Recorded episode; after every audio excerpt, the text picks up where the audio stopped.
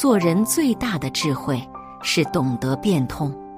古语有言：“变则通，不变则庸；变则兴，不变则衰；变则生，不变则亡。”很多时候，我们总觉得生活艰难，事与愿违，常常身心俱疲，是因为不懂得变通的智慧。人生下半场，脸皮变厚，心态变好，思维变通，格局变大，才是一个人最大的智慧。一，脸皮变厚。张秀丽老师曾说：“脸皮厚是一种勇气和能力，更是实现美好人生的阶梯。”路遥的成名作《人生》里。主人公高加林是高家村众望所归的知识分子。高中毕业后，在村里担任教师，薪水丰厚，待遇优越，让村里人羡慕不已。可好景不长，高加林的教师工作被有权有势的大队书记的儿子替换，被迫无奈，他只能回到农村。知识分子的清高，让他放不下面子，下地种田。无论家人如何开导劝说，高加林依旧无动于衷。往后很长一段时间里，他每天待在家里无所事事。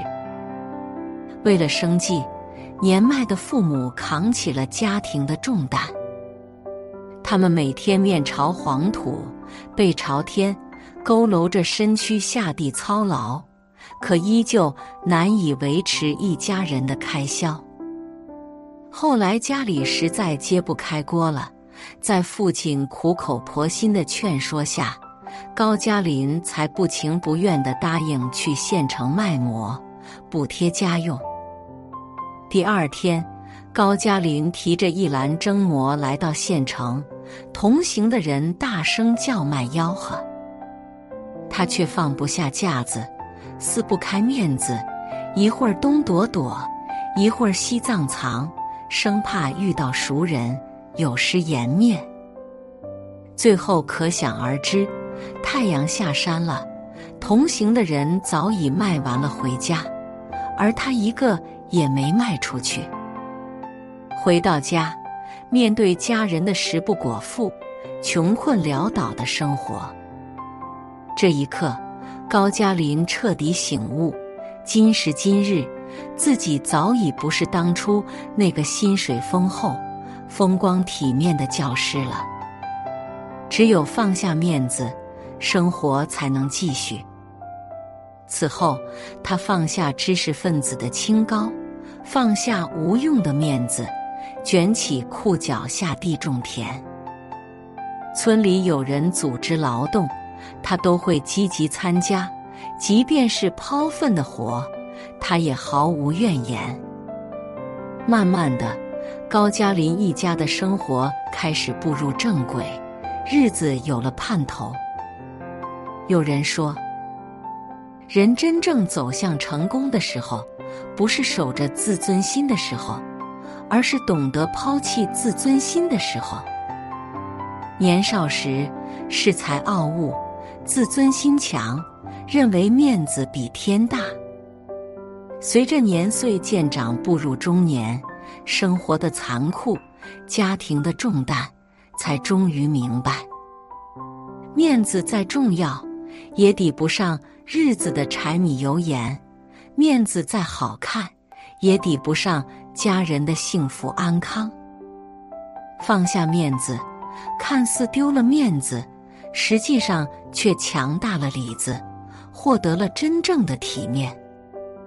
所以，脱去孔乙己的长衫，把面子放下，把脸皮变厚，才能扛起日子，过好生活。二，心态变好。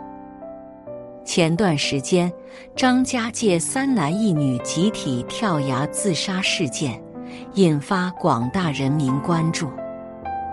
据警方了解，四名年轻人里，年龄最小的仅有二十二岁，最大的也只有三十三岁。他们分别来自四川、福建、河北、河南四个不同的地区。生活的压力、家庭的不幸、工作的不顺，犹如一座又一座大山，压得他们喘不过气，让他们失去了活着的希望。他们在互联网社交平台相识，互相吐露心声后。相约在张家界服毒后，集体跳崖结束人生。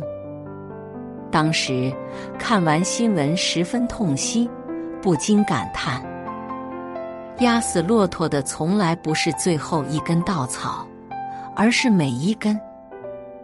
有人创业失败，负债累累，家破人亡，最后抑郁消沉，跳楼自杀。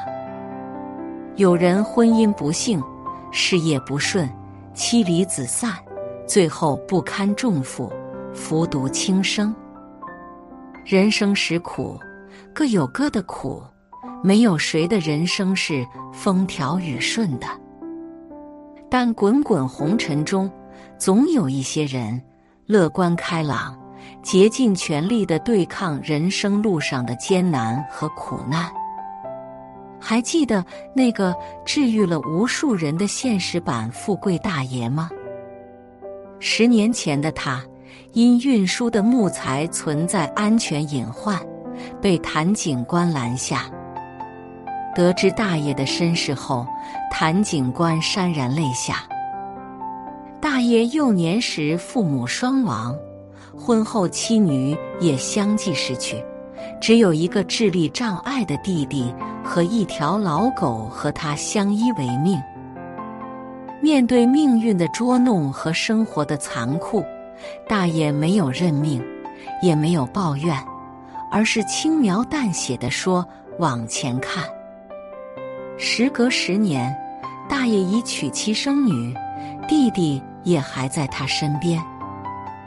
大爷靠捡废品为生。生活虽然困苦，一家人却其乐融融，每个人脸上都洋溢着幸福美满的味道。正如大爷自己所说：“既然无法选择生活，那就改变心态。”是啊，人生难免狂风骤起，不能改变风的方向，那就想办法调整风帆。写给幸福里有一段话，我至今难以忘怀。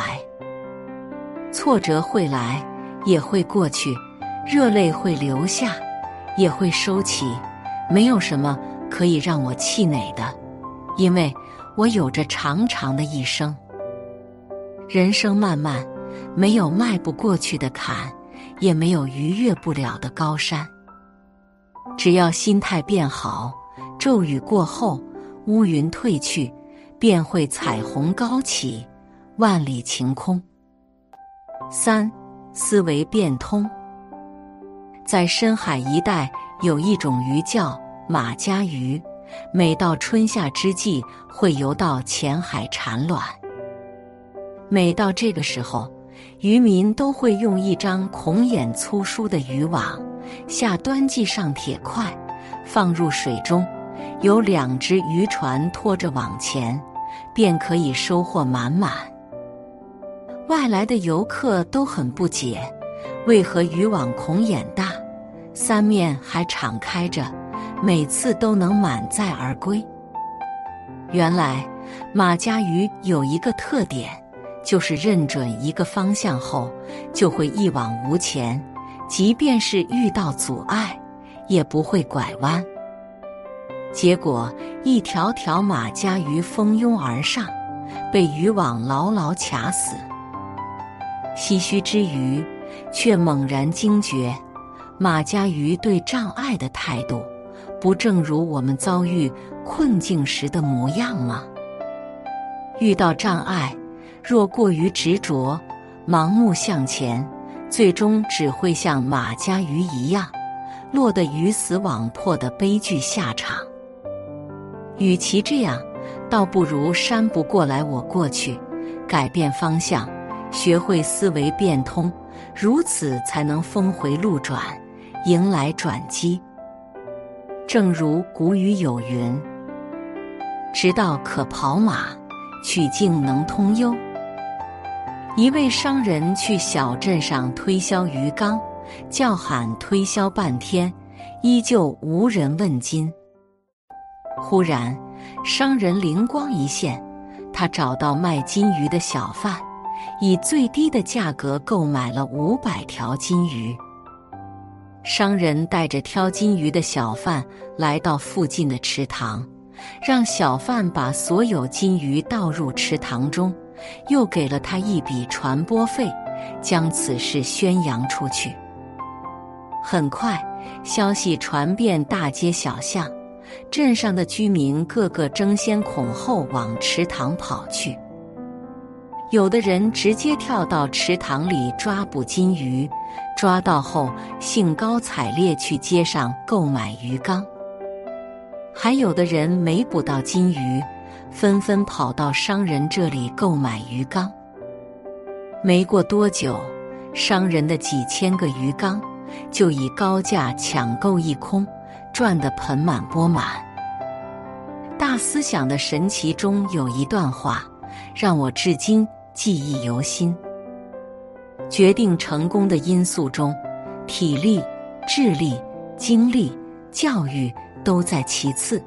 最重要的是思想的大小，墙推倒了就是大门，思维打开了就是道路。很多时候，人生能抵达的高度，取决于思维的高度。当走到山泉水尽疑无路的困境时，不妨转个弯，也许会迎来柳暗花明又一村的转变。人生下半场，思维变通，打破固有思维才是成功之道。四，格局变大。清代学者张潮曾把人生格局分成三个境界：第一种，从窗中看月；第二种，在庭院望月；第三种，在高处赏月。一个人格局的高度，决定了他看待事物的角度。格局之下的人，容易困于方寸之地，在琐事中沉沦；格局之上的人，遇事不争辩，一笑了之，活得自在坦然。看过一个故事：古时候有一家茶铺，掌柜为人谦和。修为颇深，是出了名的门尊。有天，一位商人提着一筐茶叶上门问询。店里的伙计看了看，又闻了闻，答道：“此叶莹薄，宛如银线，香气芬芳，宛如花香，是上好的白茶。”本以为商人会惊讶，不料。对方却不信，坚持认为自己的茶就是普通的散茶。伙计急了，拿出茶铺的样品，非要说服对方，可他依旧不相信，甚至开始诋毁起茶铺，两人争吵不休。这时，掌柜从屋内走出，伙计急忙跑过去，让他理论。掌柜只扫了一眼茶叶，淡淡的说：“这就是普通的散茶。”商人听后喜笑颜开，终于心满意足，大笑离去。伙计目瞪口呆，难以置信的问：“掌柜的，您怎么颠倒黑白呀？明明就是他不识货，存心找茬呀！”掌柜语重心长的说。这人既然不懂茶，你自然无法说服他。再者，看他怒气冲冲，再争论下去，指不定要打起来。最后不仅没吃到羊肉，还把自己弄得一身骚，值得吗？同样是面对商人的无知和诋毁，伙计费力争辩，气得火冒三丈。掌柜不做辩解，微微一笑。于丹曾说：“井底之蛙怎么能知道什么叫海阔天空？”细细一品，确实如此。每个人的认知有限，就像你费尽口舌跟一只井底之蛙解释天地的广阔，他永远也无法理解。因为他的天地只有井口这么大，所以不同层次的人不必争论对错，无关紧要的事不必费力辩解。很认同余秋雨在《寻觅中华》中的一句话：“人的生命格局一大，就不会在琐事上沉沦；格局若小。”琐事烂事皆是人生大事，格局若大，一地鸡毛亦能一笑而过。人生下半场，格局变大，心胸开阔，人生才能无忧坦然。《周易》中有言：“穷则变，变则通，通则久。”思维变通，学会拐弯。山不过来，我过去，是灵活，更是智慧。脸皮变厚，学会放下面子，过好日子，是稳重，更是明智。心态变好，乐观生活，境由心转，是通透，更是成熟。格局变大，烂事不争辩，烂人不纠缠，是豁达，更是气度。